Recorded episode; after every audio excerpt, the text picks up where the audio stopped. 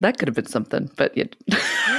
I would never have thought you'd want to include that. So, wow. Ladies and gentlemen, Liz will insist that we cut this, but she just called me cute. God. Here we go. What episode number is this? I don't know. You know? You probably know, right? It's right there, written next to the big red button, which is not a button, but it's like flashing, which is an annoying thing. It's called the recording symbol.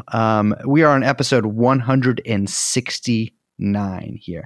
Yeah, I'm not going to make any 69 jokes. Absolutely not. Well, you shouldn't, because it's 169, not 69. So there's no place for those jokes. Those jokes refer to a different number. These are two different numbers. Is like another guy standing there watching you guys do it.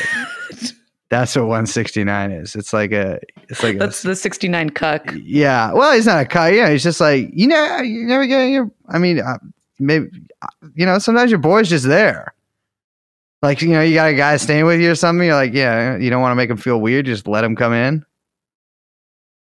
No? Well, I do.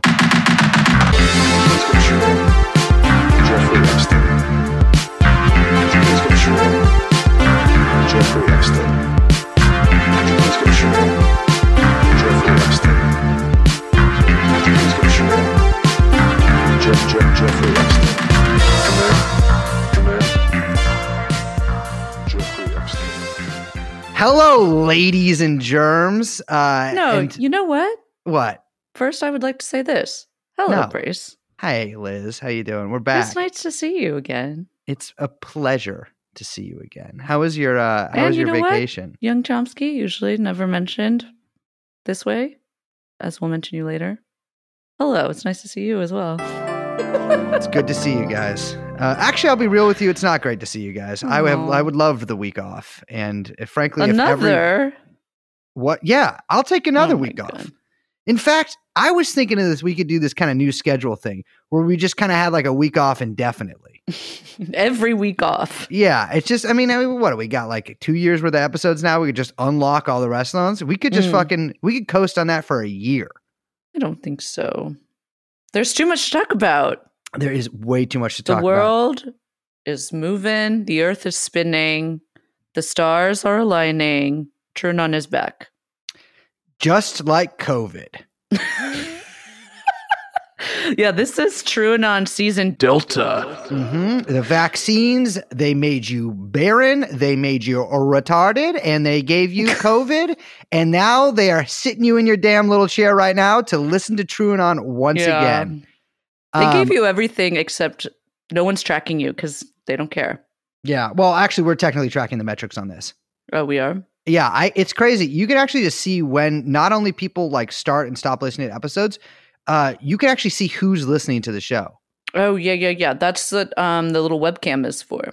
Mm-hmm. And so I do have a list of all of our most handsome young male listeners here. And I'm willing to sell that list to anybody who, I will put the Cash App in the bio of this episode. But if you Cash App me, put in the note, give me the B list. I will send you a list of them. The B list? That's cute. Well, there's like not that many guys on it. Yeah. Not an A-list, here's what you're saying. My name is Bryce, the first name on the B-list. I'm Liz. Hello, everyone. We are, of course, joined by producer Young Chomsky. The podcast you are listening to is True Anon. Welcome. Welcome. Back. Yeah, we're back. And quite frankly, we're doing another episode. Bryce isn't fully in the swing of it yet. All right. Well, I didn't sleep so great last night, and I know, yeah. I drank a lot of caffeine today, and I think I went over the threshold for whether I'm good or not. But I'm just gonna keep talking and insist that we keep all of it. Yeah, we are talking today about. Well, first I want to give some background here, Liz. You got really bummed out. I think in an actual non-funny way when I texted you about this the other night. Wait, really? When? Wait, what did you text me about? I'm making a hand gesture here, but. No, stop it. Oh, that thing. Yes. I didn't like that text. Yeah. Yeah. And will you read that text? Okay. I got to scroll back to, I'm searching Liz. Oh, it looks like I'm just talking about you with a bunch of people. So I got to actually find the text message I actually did on you. Also, because I think that there was like an autocorrect or like a spelling mistake that I think is very funny. All right. I said, I'm going to try and mad-turbate. Mad-turabte actually is how apparently I spelled it. And then in a separate text to Corporate Memphis women tonight. I don't think it's going to work and I have to try. And I also told you not to take that weird. And then you definitely did. What did I say? You said, I have to take that weird. And then you said, that's weird, dude. And then I sent a bunch of texts about how that's my way in. And yeah, I didn't know exactly what I think was what I was concerned about. Yeah. And judging by the text message, I didn't actually fully answer that, but I will do that on the show later on the show today, actually. But I want to make it clear here. Something that is something that we're going to be talking about today is it's not directly related to the actual subject of the show, but I spent so many hours looking at these images that I'm we're sort of shoehorning it in. But if you are near your phone, which I assume you are right now, and especially if you're driving, operating heavy machinery, or watching your baby, I want you to Google in a private tab, Corporate Memphis art style, and then you can try to Google Corporate Memphis women, but then you actually get a bunch of women who work at corporations in the city of Memphis, and that's sure. Like kind of ruins the vibe. And I want you to people call this colloquially, the big tech art style, whatever. It's used in like every single tech company, most notably Facebook, and Startup Blue. Yes. Yeah, exactly. Liz's fintech startup that she's been trying to shill to our subscribers behind my back. Young Chomsky's straight menswear blog. Basically everything. My bootleg fentanyl patches. We're all using this art style to try to sell our different things. Yeah. And I realized that in order to fully tap in to the I don't want to use this word, but I guess I have to. The zeitgeist. I thought you were going to go with mindset. The mindset. Well, yeah, the zeitgeist mindset. I decided to start masturbating to the women that are pictured in these drawings. Yeah, I just think there's a better way. Or not even just a better way, but like any other way. I'm glad that you still think I have to do it in some way.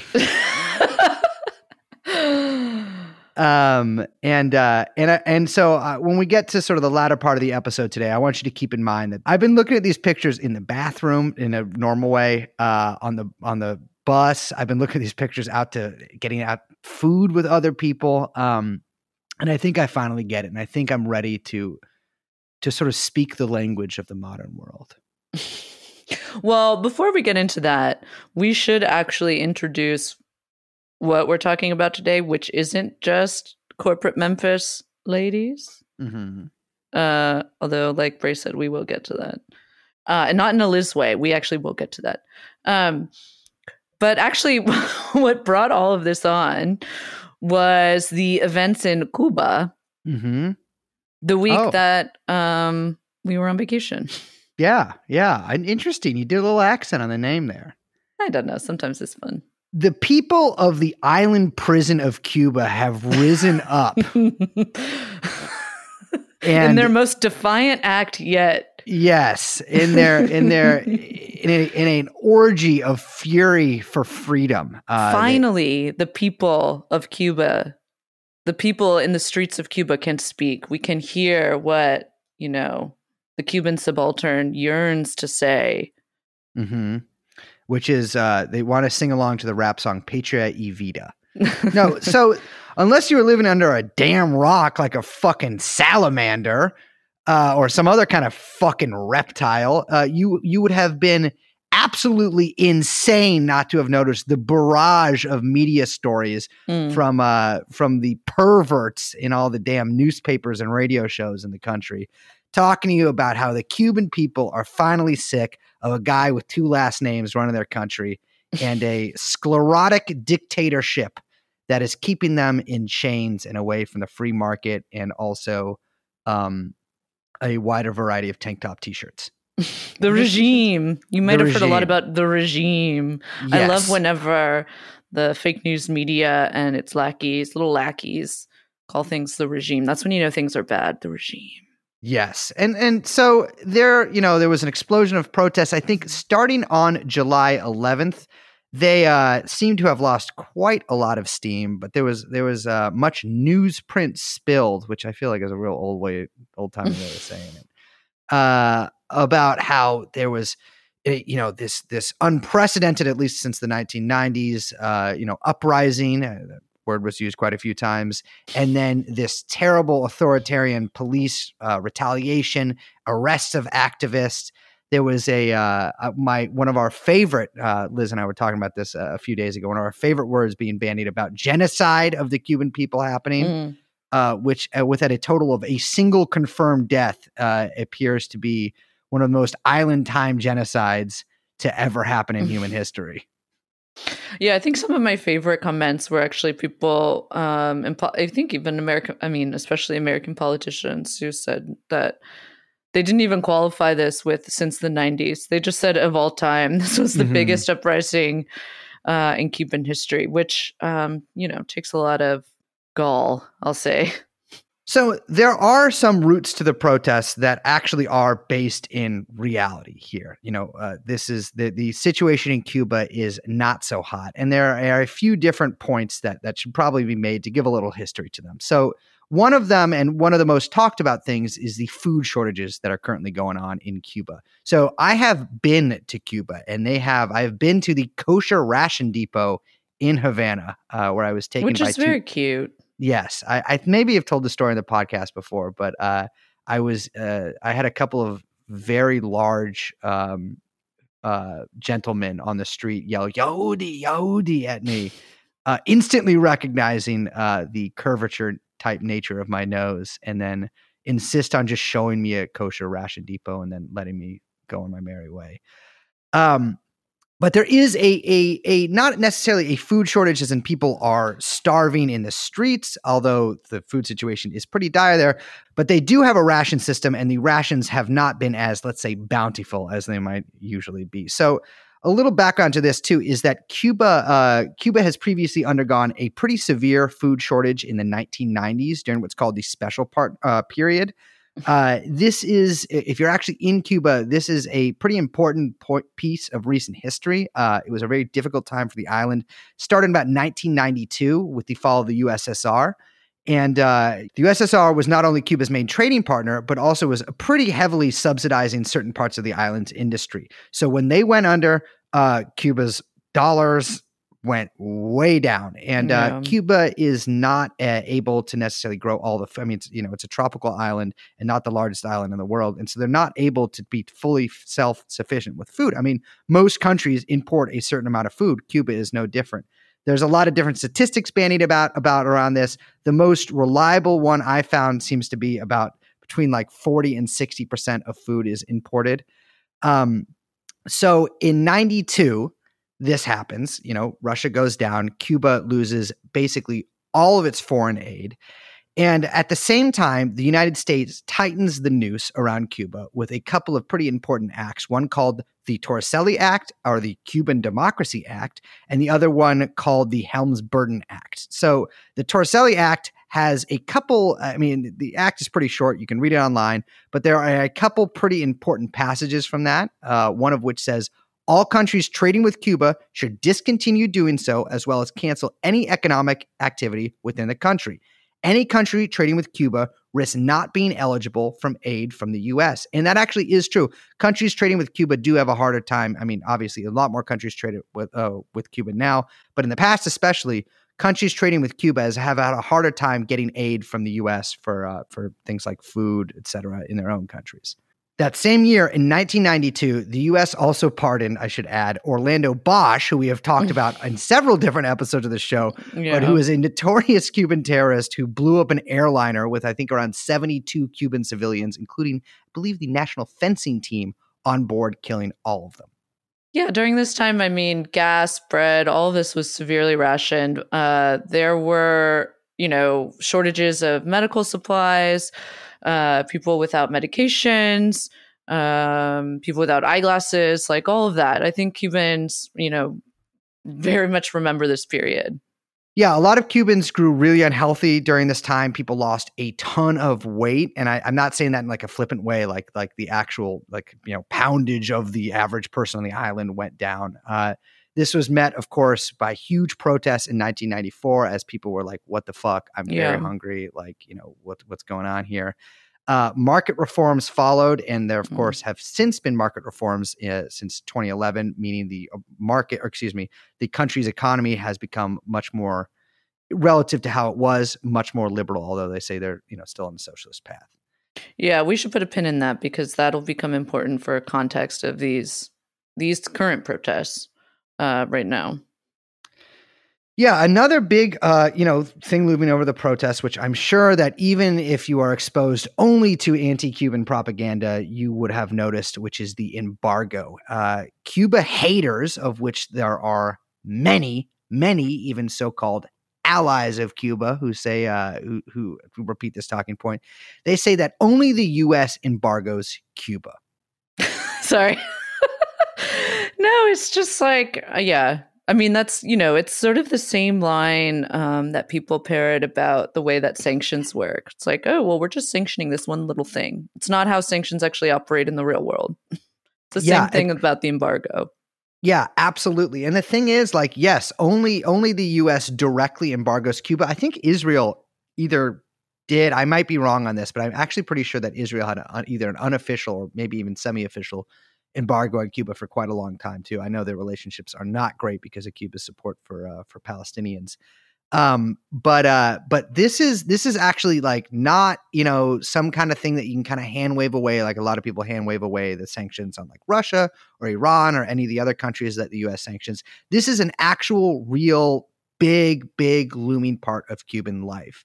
You know, Cuba is what, like 90 miles away from the U.S., from Florida. I mean, it is, you know, we are, of course, the greatest power in this hemisphere, both all of the continents of the Americas.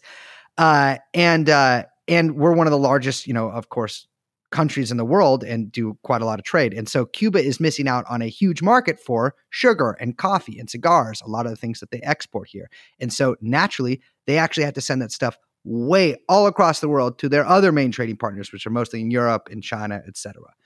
The thing is, though, it's not just like the immediate effects of the embargo. It's actually the entire history of the embargo. A regional subcommittee at the UN for Latin America has estimated, I think in 2018, that Cuba has lost out on about $130 billion since I think the embargo was actually put in 1960, or at least, you know, late in 1959, which is an insane amount of money for that country.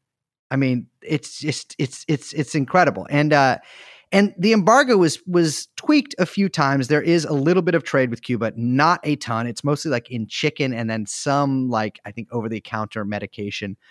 Obama did lift a bunch of the sanctions in 2014. The embargo stayed in place. Only Congress can remove the embargo, but Trump tightened them, added more, and really squeezed Cuba. In fact, I will say you got to hand it to Obama, at least for a little bit of this, is that he did lift a bunch of the restrictions against going to Cuba, which in fact he very graciously lifted the day I got back from Cuba, having had to fly through Mexico both fucking ways, because he's a piece of shit who knew I was over there, knew I had spent a bunch of, basically all of my savings on going, and knew I had a really great time, but had to spend a bunch of time in the fucking airport in Mexico where they confiscated my fucking cologne, which is like, all right, I understand that it's weird that I travel with cologne, especially because somewhere hot when I was really sweaty, but I thought that was uncool. They said it was dangerous, even though they let me in the country with it, and it was underneath the weight of stuff that you can fly with, totally legal to do.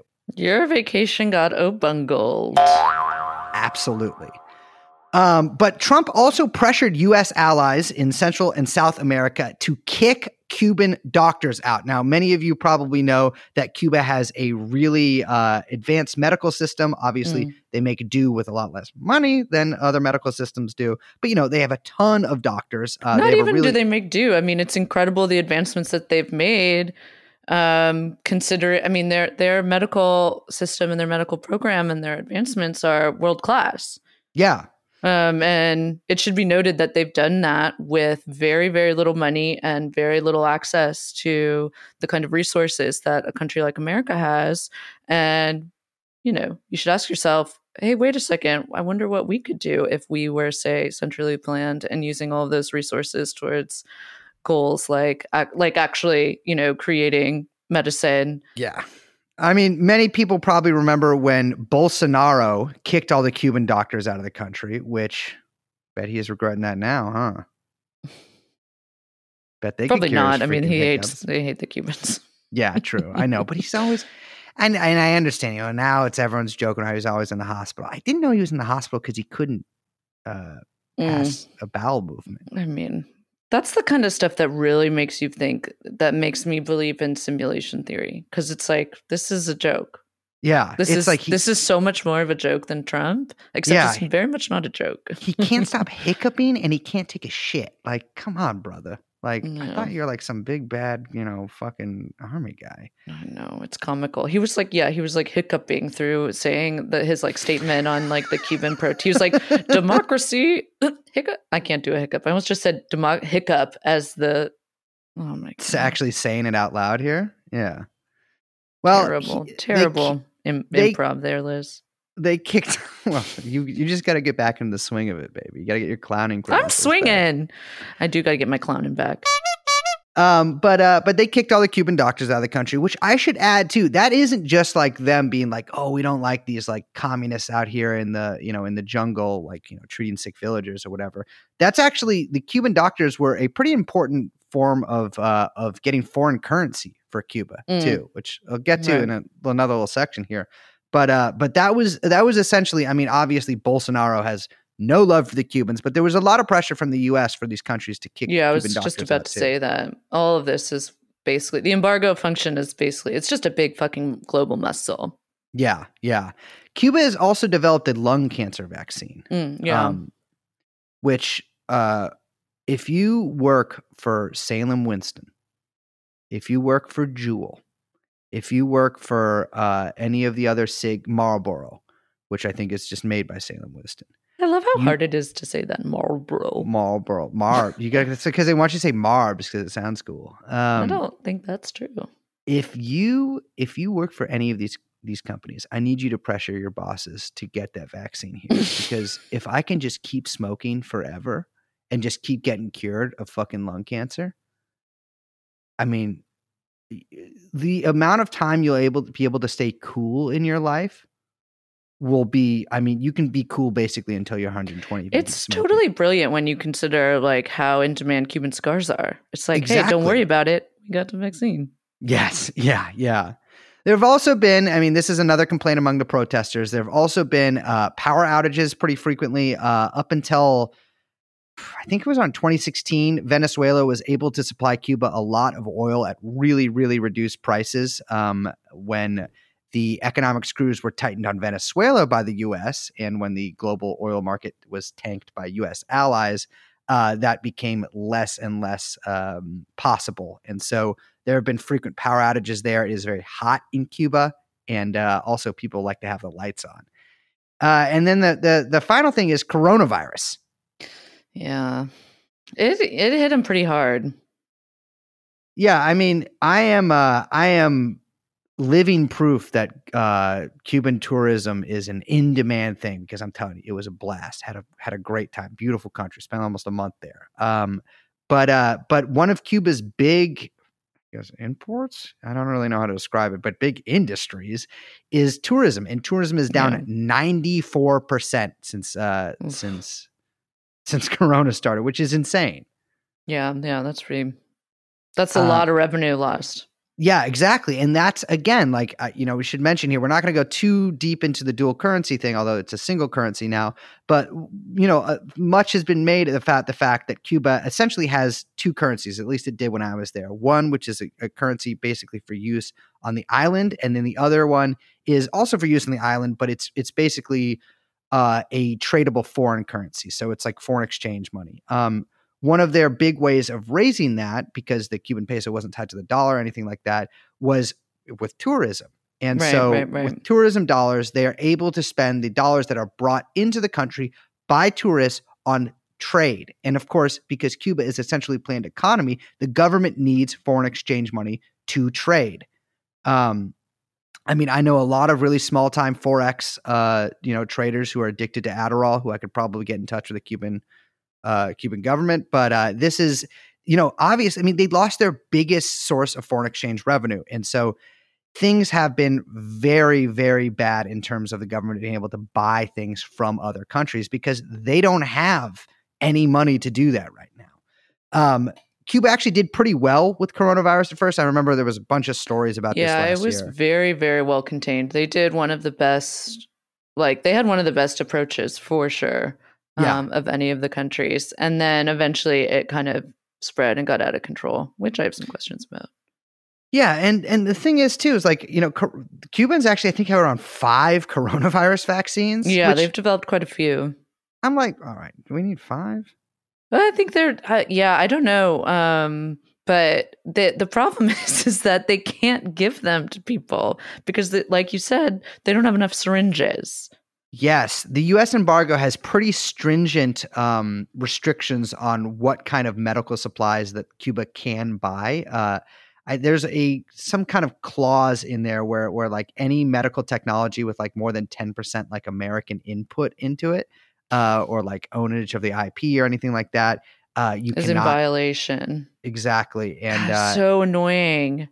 Yeah. At one point they were going to get some from a bunch of medical supplies from China. That was going to be done through a U.S. shipping company. That shipping company was either pressured to pull out, which is what I imagine, or pulled out for being in fear of the violating the embargo, which sounds fake to me because why would they sign up for it in the first place? Yeah, totally. It's just pressure. Yeah, so they have the vaccine, but they don't have a way of getting it into people. And so the culmination of all this was a lot of protesters hit the streets on July 11th. Well, let's be clear. Not that many protesters. Yeah, that's something that has been amazing to me. Because if you were just judging by having read things, you would have thought the entire island of Cuba was out in the streets. You would think there would be a second revolution, or I guess this would be called a counter-revolution, although I don't think the U.S. would call it that. But that's what you would assume is happening, a successful, crazy people taking to the streets and not people fed up because the quality of life has diminished so much because of the embargo, because of the COVID situation, and because of, again, a lot of the market reforms have diverted a lot of money and funding from housing and infrastructure, like you said, power and water and food and all that.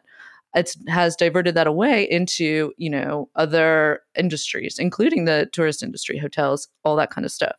Yeah. Those are as a result of, again, the market reforms, but the people in the streets are protesting the quality of life, much like in a lot of protests we've seen throughout Europe over COVID, even in the US over COVID, lots of things. This happens a lot. But if you were reading the news or say, as we'll get to, scrolling through social media, you'd think it would be thousands or hundreds of thousands.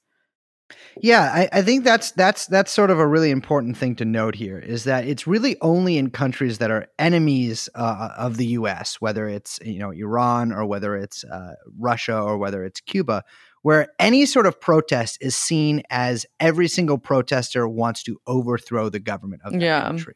It's only countries that have regimes. Yes. Yeah. Only in a regime type country do you have to overthrow the government if you get onto the streets. Yeah. If you're walking around during a regime, you're trying to overthrow the country.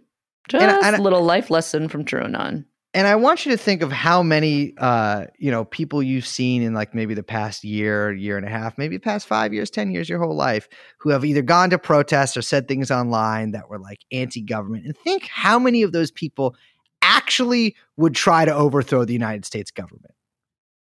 Probably vanishingly small, if any, right? And it's really a sign of just how horny the media gets about anti-Cuba stuff. And we saw this stuff in Nicaragua too, and Venezuela as well. These people, these countries that are targeted by the U.S., and in the case of Cuba, have had a war waged on it by the U.S. since its modern inception. Only in those countries is that if you get onto the streets whatsoever, even if you're just protesting for wanting more food or different rations or, you know, the power to get fixed or something like that, that means that you want to string up the leaders and make Cuba into the 51st state of the United States or whatever.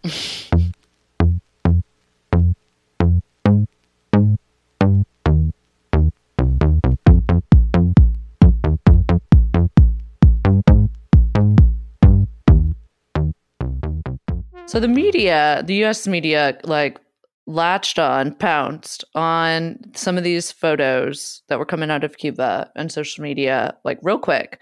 You had stories everywhere, New York Times, Washington Post, even some interesting leftist outlets, left-leaning outlets, you know, saying people are taking to the streets, demanding change. Is this revolution in Cuba? You know, you had statements from politicians, even left-leaning politicians. Mm-hmm. You know, we stand in solidarity with the Cuban people. This is, you know, the greatest moment in Cuban history, which is offensive on so many levels.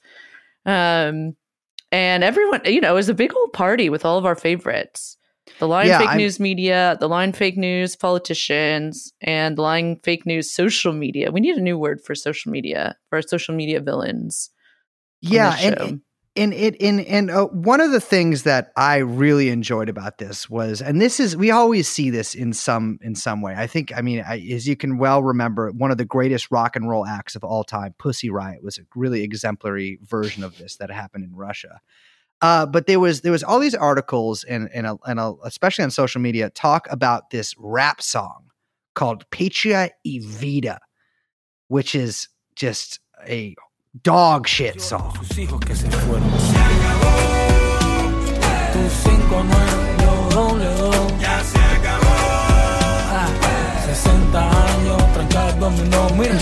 That was supposed to have galvanized all of the protests. It did. It swept through the nation. Yeah, I mean, it was just. Marco Rubio says like it was released was so impactful that you'll go to jail if caught playing it in Cuba. Mm-hmm. It was, you know, there was an NPR explainer on it, which with like somebody actually like explaining all the references in it, although there aren't that many references in it, so there's like kind of a lot of filler in it, to be completely honest. And, you know, New York Times articles about it. I listened to it several thousand times to bump up the to bump up the listen count, so that we have something to talk about on this episode. I'm just kidding. No, it's been played millions and millions of times, at least on YouTube. No idea how much on other stuff. And of course, the song is a, you know, play on words on Patria o Muerte, which is my trying to speak Spanish, or muerte, excuse me, not muerte, which is my trying to speak Spanish there. That means, you know, homeland or death, which, you know, in Cuba is not everywhere, but you see it quite a lot. It's basically the unofficial motto of the, it might even be the official motto, I'm not really sure, of the revolution. And you might be like, wow, cool, like a rap song inspiring people, but listeners may remember. And in fact, there was actually a blowback episode of the, like a bonus episode that came out about this very subject a few days ago, although it's more the history of it. The history of the U.S. government in rap in Cuba is a storied one. Basically, USAID, which is now led by Obergruppenfuhrer Samantha Powers, was caught funding Cuban rappers to the tunes of millions of dollars. Like some groups were getting like $500,000 each. Insane in the early 2010s. This is around the same time they were trying to start a Cuban Twitter, which I still use. Not a lot of guys on there anymore, but I'm still on it. You know, none of the members of the group that put out Patria y Vida have. I mean, obviously, also that was like I think it actually happened around 8 or 9 years ago. None of the members are directly connected, but it does make you wonder. You know, obviously, the U.S. has tried to use rap music in Cuba to foment anti-government beliefs, and I'm not sure why we should think that they ever stopped or wouldn't continue that. Obviously, it's successful in this instance. And so This kind of stuff is still actually happening. NED, the National Endowment for Democracy, which full disclosure does fund a significant part of this podcast, is actually dispersing grants, according to Alan McLeod over at Mint Press News, with titles like Empowering Cuban Hip-Hop Artists as Leaders in Society and one called Promoting Freedom of Expression in Cuba Through the Arts. These are all in favor of democracy and human rights, which means democracy that is palatable to American business interests and human rights that we get to decide who gets locked up or killed. Yeah. Human rights is one of those fun, fungible terms that basically means whatever the U.S. decides it means, and in whatever context. Mm-hmm. Yeah, I think people probably also, if you hadn't heard the rap song or you didn't come across that, you might have seen the hashtag #SOSCuba, which is still being deployed. That was actually a Spanish analyst, Julian Macias Tovar, did some research into this hashtag, and it's pretty interesting. The first account to use that hashtag wasn't actually Cuban, but from Spain. Classic. Yeah, he found out that, that same account, the one that first used #SOSCuba and kind of spread this whole thing, posted about it about 1,300 times that day. That account is now since been suspended by Twitter. It's not on the website anymore because it was flagged, rightly, I guess, as a bot, robot man, mm-hmm. or lady. Tovar also found that one of the guys fueling the hashtag was actually an Argentinian guy, Augustin Antonetti, who's actually part of a right-wing group. He has also worked on other campaigns against Evo and AMLO in Mexico. And so it looked like, it's a pretty interesting report I read about it. I think it was on Telesur English. They had mapped out different matrices of 1,500 social media accounts that participated in this operation that day using that hashtag. And all of them, though, the guys responding to other big artists and big check marks using the hashtag, all of them were accounts that had been created between July 10th and July 11th. Mm-hmm. So I know it sounds like crazy libtard, whatever, be like, oh, the bots, whatever. But actually, no, this whole entire hashtag matrix and its use on the internet all literally started from bots, and a well-funded operation at that, because I think that Tovar does a great job of explaining and really looking into this of how sophisticated this one was as compared to ones in the past. Yeah, the sort of SOS country name is basically always a good sign that there are some malicious actors involved. We saw an SOS Nicaragua, SOS Venezuela. People love using SOS in these sort of hashtags, which I got to be real. That's a ship thing. Don't bring that on land. It's disgracing the purity of the sea. But it was briefly, although it seems like it's sort of fading in prominence as the news cycle moves on and also as the protests have essentially ended, it was part of what appears to be a very multi-pronged strategy to really push the fact that, Cuba is in crisis and that we need to help somehow. That's always the thing. And according to basically everybody from any side of this, the political spectrum here, is that Cubans are protesting against their authoritarian government. And so you start to wonder what they mean by help here. There are some politicians, I think DeSantis said this. I know that a lot of Miami politicians have said this in a very, very clear way. But, to some people that means military action. A lot of more people are sort of more open-ended on what that means. But it can really only mean one thing, which is support for people trying to overthrow the Cuban government. If there isn't enough organic support, then we'd have to create some. And so there is essentially no way that this breaks out of this sort of fighting a war type dynamic here, which again, we have been fighting a war on Cuba essentially since the revolution, or not essentially, directly since the revolution. We also saw a lot of protest within the U.S. I would say there was probably more people protesting in the U.S. at most points than there actually were in Cuba, including in Miami, shutting down the freeways.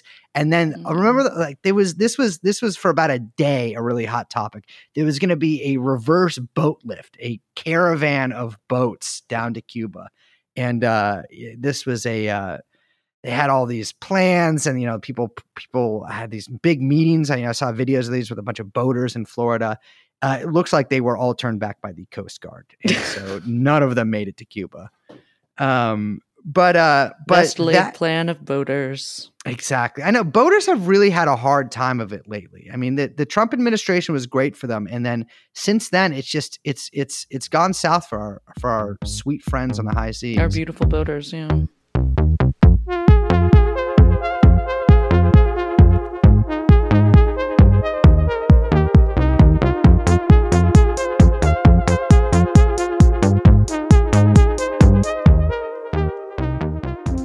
But one thing that really stood out to me was the prevalence of infographics. Well, not just infographics. Let me pause here because I want to say, a lot of people saw the hashtag on Twitter. We've talked a lot about Twitter. We've talked a lot about Facebook. One thing we have not talked a lot about is Instagram. Mm-hmm. And what has, transpired or grown over the past couple years, I think, and especially in the year of COVID or year and a half of COVID or whatever, has been just Instagram influencer culture and the use of, what I'm trying to say is I cannot believe how much stuff I saw shared on Instagram by non-political people about with videos, hashtag Cuba SOS, hashtag we have to do something, mm-hmm. hashtag, whatever. And I mean bloggers and influencer types and, people that really maybe up until the last year or so, haven't been participating in this kind of discourse, maybe other news media apparatchiks you would expect on Twitter, right? Yeah, and you've mentioned and complained about a lot of the weird shit that you've seen on Instagram over the past few years and how it's essentially driven a certain cohort of what I think I would term normal people that into hyper politicized, but in this very strange Instagram specific way. And I haven't really seen much of that. Most of the people I follow on social media platforms are just really mentally unwell people of various stripes who don't share much of anything except their personal demons usually. But I have seen quite a lot of this too really spring up. I mean, especially last summer during the protests, and now really hard with the SOS Cuba stuff. And it's been wild to see because the language is essentially the same in each of them. And I was wondering, and this has to do with the corporate Memphis stuff too, because they all have a very specific look to them, right? Usually beige, pastels. I think what do you term a bisexual type look to these things? Oftentimes use of the corporate people will know what I'm talking about. You don't have to give me that look. With what I would say too, heavy use, although less in the SOS Cuba stuff, of corporate Memphis style drawings, and then a certain set of language tics, let's say. I mean, one of the best infographics I saw, and actually the first infographic I saw about SOS Cuba was how to be an ally to the Cuban people. Mm. Now that ticks off a huge box for me too, because there's one thing I've striven to be since I was but a boy was to be an ally to any kind of people, but especially our friends down in Cuba. There are a bunch of different slides in this. You can guess what every single one of them says before I even say it. So wait, is there one that's listen to Cuban people? Well, there's spread awareness, lend your voice to the fight, learn about the situation, help in any way you can, and check in. This is actually my favorite one. Check in on the Cuban people in your life by asking how we're doing and let us know you support our people. Since July 11th, it has been emotionally and mentally taxing on Cubans, especially the diaspora, to see on such a wide scale the suffering of our people. not knowing how our families are doing and having to see videos and photos of our people being beaten and taken away by the government to join the military against their will. This is, though, I think the crowning achievement of this, which is have conversations without gaslighting Cubans about their experiences. Don't gaslight Cubans by attempting to tell us you know our history better than we do. It's offensive in an attempt to downplay the generational trauma and voices of Cubans who have suffered immensely at the hands of a dictatorship. Yeah, I saw that a lot, and I've seen that a lot. That's everyone's favorite standpoint epistemology, that only people of, you know, a certain sect can speak about certain things. It doesn't matter if the Cubans in America fled the revolution and have a history of being, you know, anti or counter-revolutionary themselves. What matters is that you listen to them. Yeah, and the gaslighting thing there is really just the icing on the cake. But that's been one of the most insane things that I've seen sort of develop within the past. I mean, I'm sure it was around before then, but really gain a lot of steam in the past 4 years, that whole standpoint thing where it's like, you actually can't comment on something that you know about because you don't have the same lived experience as somebody who lives in New Jersey. When in fact, here's the deal with this, baby, is our country has had a huge, in fact, I would say bigger than any other country, effect on Cuba. It's since its inception as a state. I mean, since basically we kicked out the Spanish there. We are a country that has been at war with Cuba since 1959. And that's what bugs me so much about this shit too, is the fact that, you know, you see all these people being like, well, Cuba's got to stop with this and, you know, do this and do that. And especially all these sort of like mealy-mouthed losers on the left who talk about like how Cuba, you know, this authoritarian stuff. It's like your country is at war with this tiny little fucking country. It is trying to strangle this country. It is trying to overthrow the government of this country. And here you are, fucking AOC coming in like, lady, I'll talk to your fucking colleagues about the embargo before you fucking dare to tell people how to live in fucking Cuba. It is insane to me that these dogs continue to bark, despite the fact that these fat American pigs want nothing more than to take all of Cuba's resources and sugar and all that shit for themselves.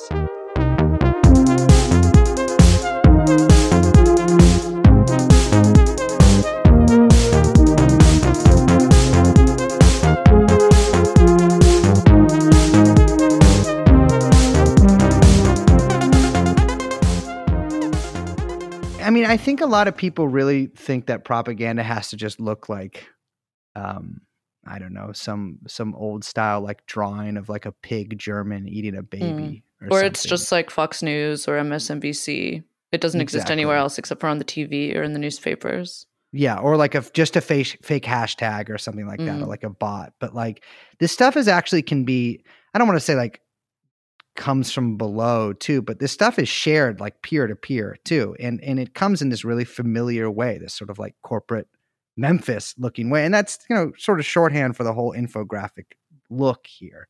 So I think a lot of people have noticed, I mean, and certainly a lot of people have made fun of the way that infographics have sort of taken on this very particular look, right? That's easily parodied, but also is just totally ubiquitous. There's a Wired article about this that came out a couple of years ago and has a quote that says, influential designer David Rudneck says that what makes corporate Memphis particularly insidious is that its worldview is designed to be misleading. It depicts a world whose problems are already solved, built out of complementary components, he says. It's a deliberate oversimplification. Corporate Memphis allows these companies to offer the illusion of a world without hierarchies where users are afforded the same access and privileges as those who control the platforms. As Rudnick points out, even if the style suggests a playful world that values creativity, the illustrations done in corporate Memphis style are rarely, if ever, credited to the artist who produces them, which if I was one of those artists, I would be very thankful. Yeah, I'd be like, ooh, take it off. But that's a good point, is that I actually think a lot of the sort of sensibility that comes along with these infographics things comes from the kind of people who use these at their businesses and in their corporate jobs. Yeah, I mean, I think that kind of flattening worldview follows from also the mediums that they're intended for, right? I mean, the nature and the way that, say, like Instagram and other social media platforms operate. I mean, I'm thinking Instagram specifically, and I do want to talk about Instagram specifically, but the way that it kind of operates is to kind of present this sort of flattened worldview, right? Where everything is equal. There are no hierarchies. It's just the quote unquote algorithm. We're all mercy to the algorithm, and everything, it's a completely and totally democratized, or could possibly someday be democratized space where everyone, every voice can be equal, and every part has its place, right? And that's just not true. For a lot of reasons. I mean, I think it's mystifies a lot of things, actually. So both in its design and form. Yeah, exactly. I mean, I think, I mean, you know, we've made this point on the show, I think a couple times before, but when people talk about how like the internet is at all democratic, or even has the possibility of being a democratic, which whatever the fuck that means, type of platform, they are lying to you, or they're so deluded as to be mentally insane. These platforms aren't designed for that. These platforms are designed. This is always 100% enemy terrain. And I think Instagram's no different. I mean, the thing too is like what makes Instagram even more, I think, influential in a lot of people's lives as opposed to other social media platforms is the fact that it's a prevalence of pictures, right? Absolutely. I mean, 1,000%. That's what makes, I think that's the number one. I mean, this is why people talk a lot about YouTube, but they somehow forget Instagram. I mean, this is what makes those mediums so powerful. You know, when we talk about, even the word propaganda, it sounds like some other thing, right? It's like something that someone else produces and we consume, but we don't think about the reproduction of propaganda. And that's something that is innate to these platforms. And I think it's so fascinating. There was like some study a couple years ago that was like ranking how awful all the platforms are, like by like, you know, user survey or whatever. Mm-hmm.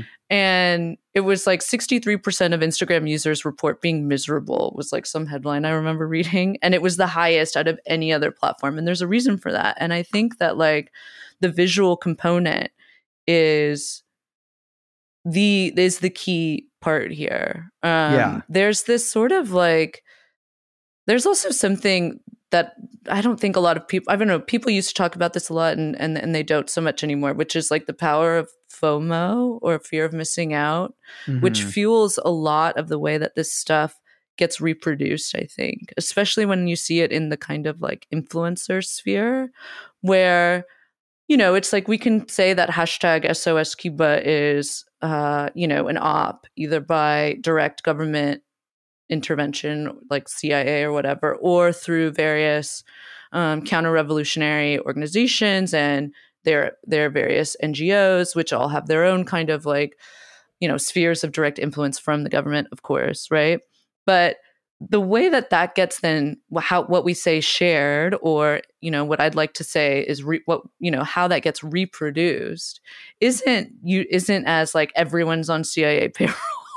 No. You know what I mean? Like the thing with Instagram is that, and especially with a lot of the kind of like you said, a lot of people getting politicized or kind of feeling pressure to be politicized, which is different, over the past, I don't know, let's say since Trump's election in 2016, where people felt like they were caught flat-footed by things that were happening in America, by people electing Trump or whatever. You know, there's a lot of pressure for everyone to say something. Don't be the person on the sidelines. Got to say something. Got to stand up. Silence is violence. Silence is violence. Got to participate. Don't, you know, and it's so there's a pressure there that you have to participate, but also there's a pressure that, oh, everyone's else talking about this. I'm going to talk about this, right? And you see this on Instagram, whether it's like, you know, the way people dress their babies, or the way girls pose for selfies, or whatever kind of New Balance people are getting gifted, or fucking interiors or vacation pics or whatever. And or fucking social justice hashtags, you know what I mean? And it's so striking to me how little it's talked about, because I think, too, like, I don't know. I mean, Instagram really scares me. I'll say, like, on our vacation and the week before, I just, like, haven't been on Twitter because I just haven't wanted to. And also I'm moving and I can't deal with it. It's too much. It annoys me. And the benefit is I have absolutely no idea what's going on in the world, which is very cool. Or I know what's going on in the world, but I don't know what people's opinions about it are, which is also very cool.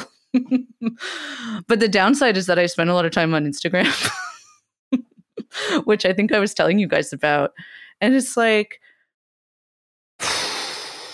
I think that this thing is so dangerous in such a different way than Facebook or Twitter or even YouTube, because YouTube is like somehow like, you know, there's still a distance there where you feel like you're watching something, where with Instagram, you feel like fully immersed and participating in something else. And whether it's the way you, and I hate this fucking word, like curate your feed or your posts or whatever, like what Instagram does, how it functions, is that it teaches us to view and relate to the world as we'd like it to be, as we've quote unquote curated it, rather than as it actually exists.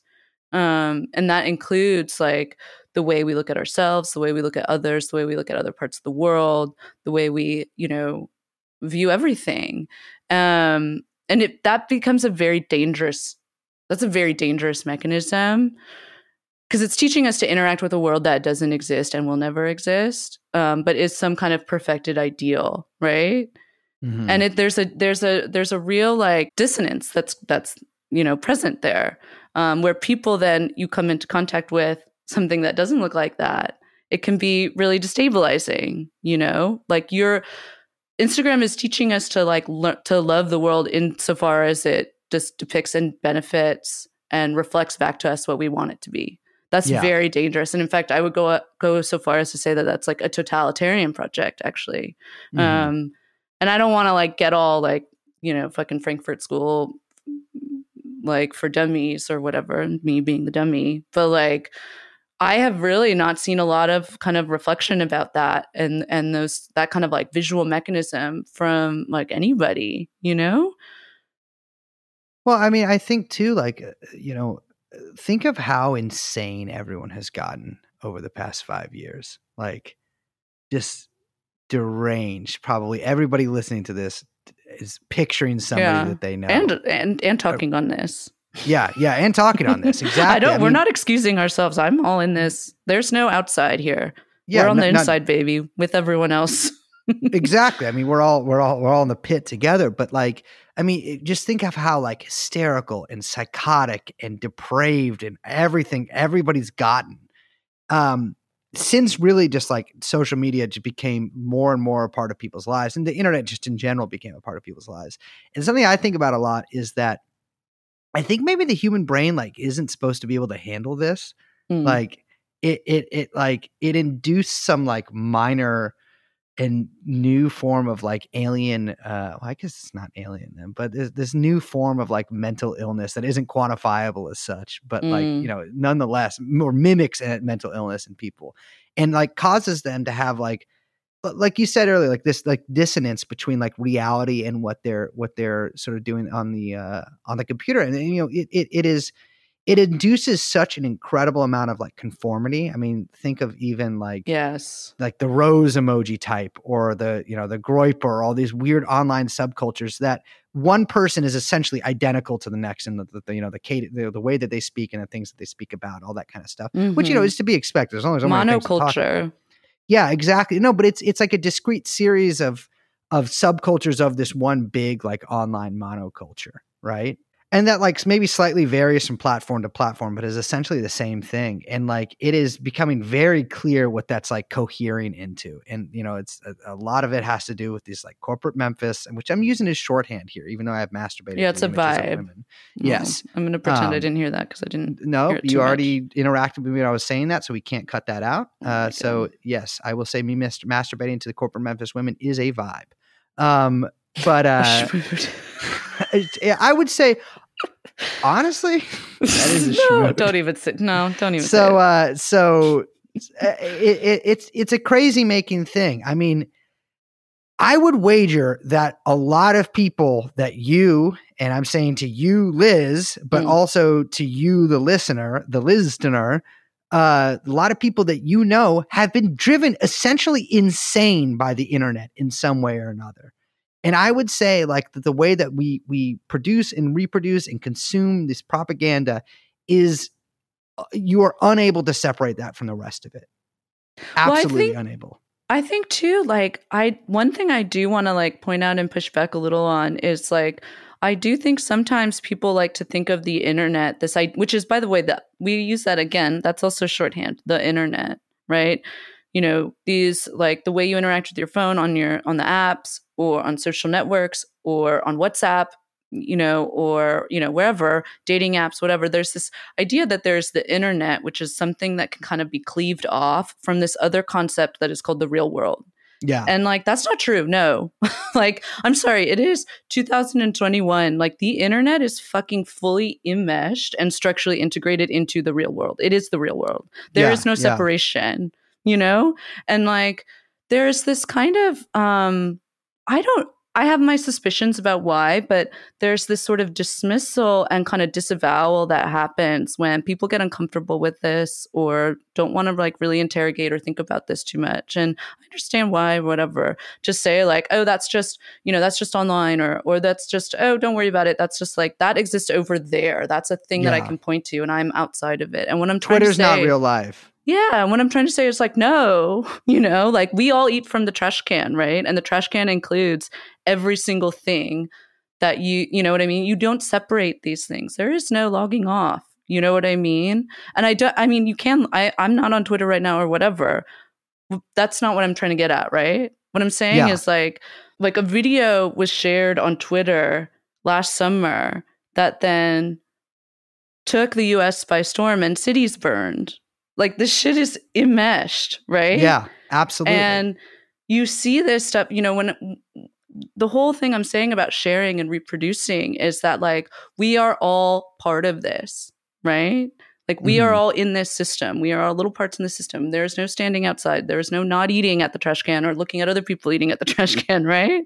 Yeah. And so I think the biggest task is not to, like, get bummed out about that or, like, somehow that means that there's no escape or, oh, fuck, what do we do? Blah, blah, blah. You know, whatever. It's not nihilism. It's, okay, what is this system and how do we understand it? Mm-hmm. How do we pull the veil back? How do we see how, you know, this guy is mapping these matrices for this hashtag? That's one part, right? But how do these systems of production and reproduction that happen in these real world internet spaces, that's one concept. It's just the world. You know, these are all social interactions. That means they're inherently political. What is the production that's happening here and how can we understand it? Yeah. And who does it benefit? Well, it benefits our enemies. That's what I'm going to say. Exactly. That's something that really should be made, like, explicitly clear. I'm not saying this is, like, in, like, a podcaster type way. Like, the internet is enemy terrain. Like, it was invented. I mean, if we're taking the literal route, you know, we did that episode with Yasha fucking 15 years ago or whatever, but, you know, it was invented by government scientists and the military, but also just the way that it's utilized in the day-to-day is essentially for, like, there is no, to me at least, I know people would argue about this, but most of the people who would argue with me about this are pedophiles or pedophile adjacent. Mm-hmm. There is no, like, you can't carve out a liberatory space online. Like, just like you can't make your own little chat. Well, you probably could make a Chaz online, but you can't, like, carve out your own, like, little, you know, circle of liberation online. It's impossible. That does not exist.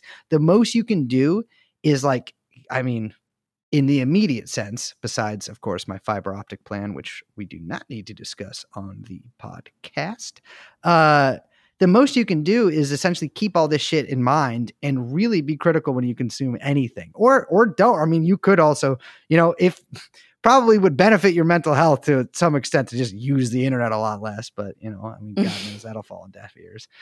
But, I don't know. I mean, if you think about, like, it sort of shocks me sometimes, just how misery making, like, this this device and these this technology that we use is on most people's lives that, you know, I mean, I guess it affords us some modern conveniences like Spotify and the podcast app that, of your choosing. But like beyond that, I think, I mean, and probably including that for a lot of people too, is it likely just makes you fucking insane and miserable. And I think that's something to keep in mind in addition to the political aspects of that. I mean, certainly I'll be real with you, 99% of the time I look at my phone, it makes me just horrifically depressed. Yeah.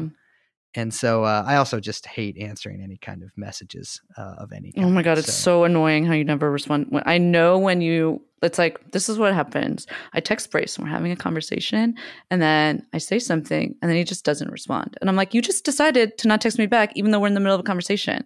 I put the phone down. It drives me so crazy. Oh, so yeah. Well, usually I pick up the phone and I pick up a book and I head to the bank and then to the gym. You don't do any of that. Weird. That's crazy. How would you even know that? I never see you at the bank. Because I'm always at the gym. Yes. No, you're not there either. Because I don't know want where Delta. You are. I'm not going anywhere, baby. Granted, I spend most of my time at the gym at the Lower East Side Equinox men's showers.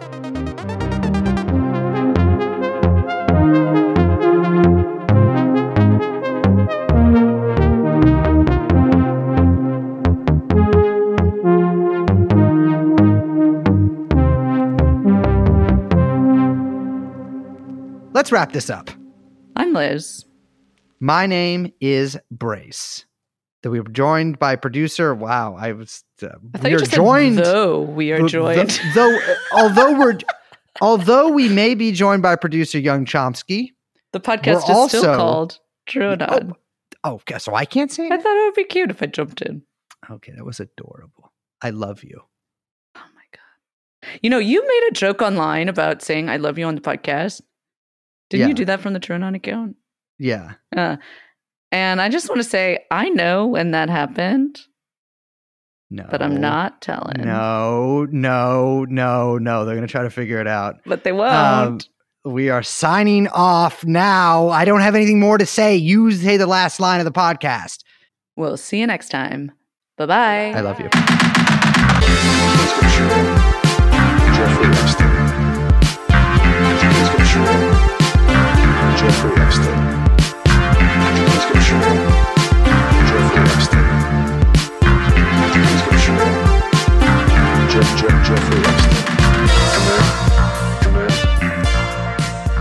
Jeffrey Epstein. The foreign Fidel Castro dick writers are going around right now gaslighting Cubans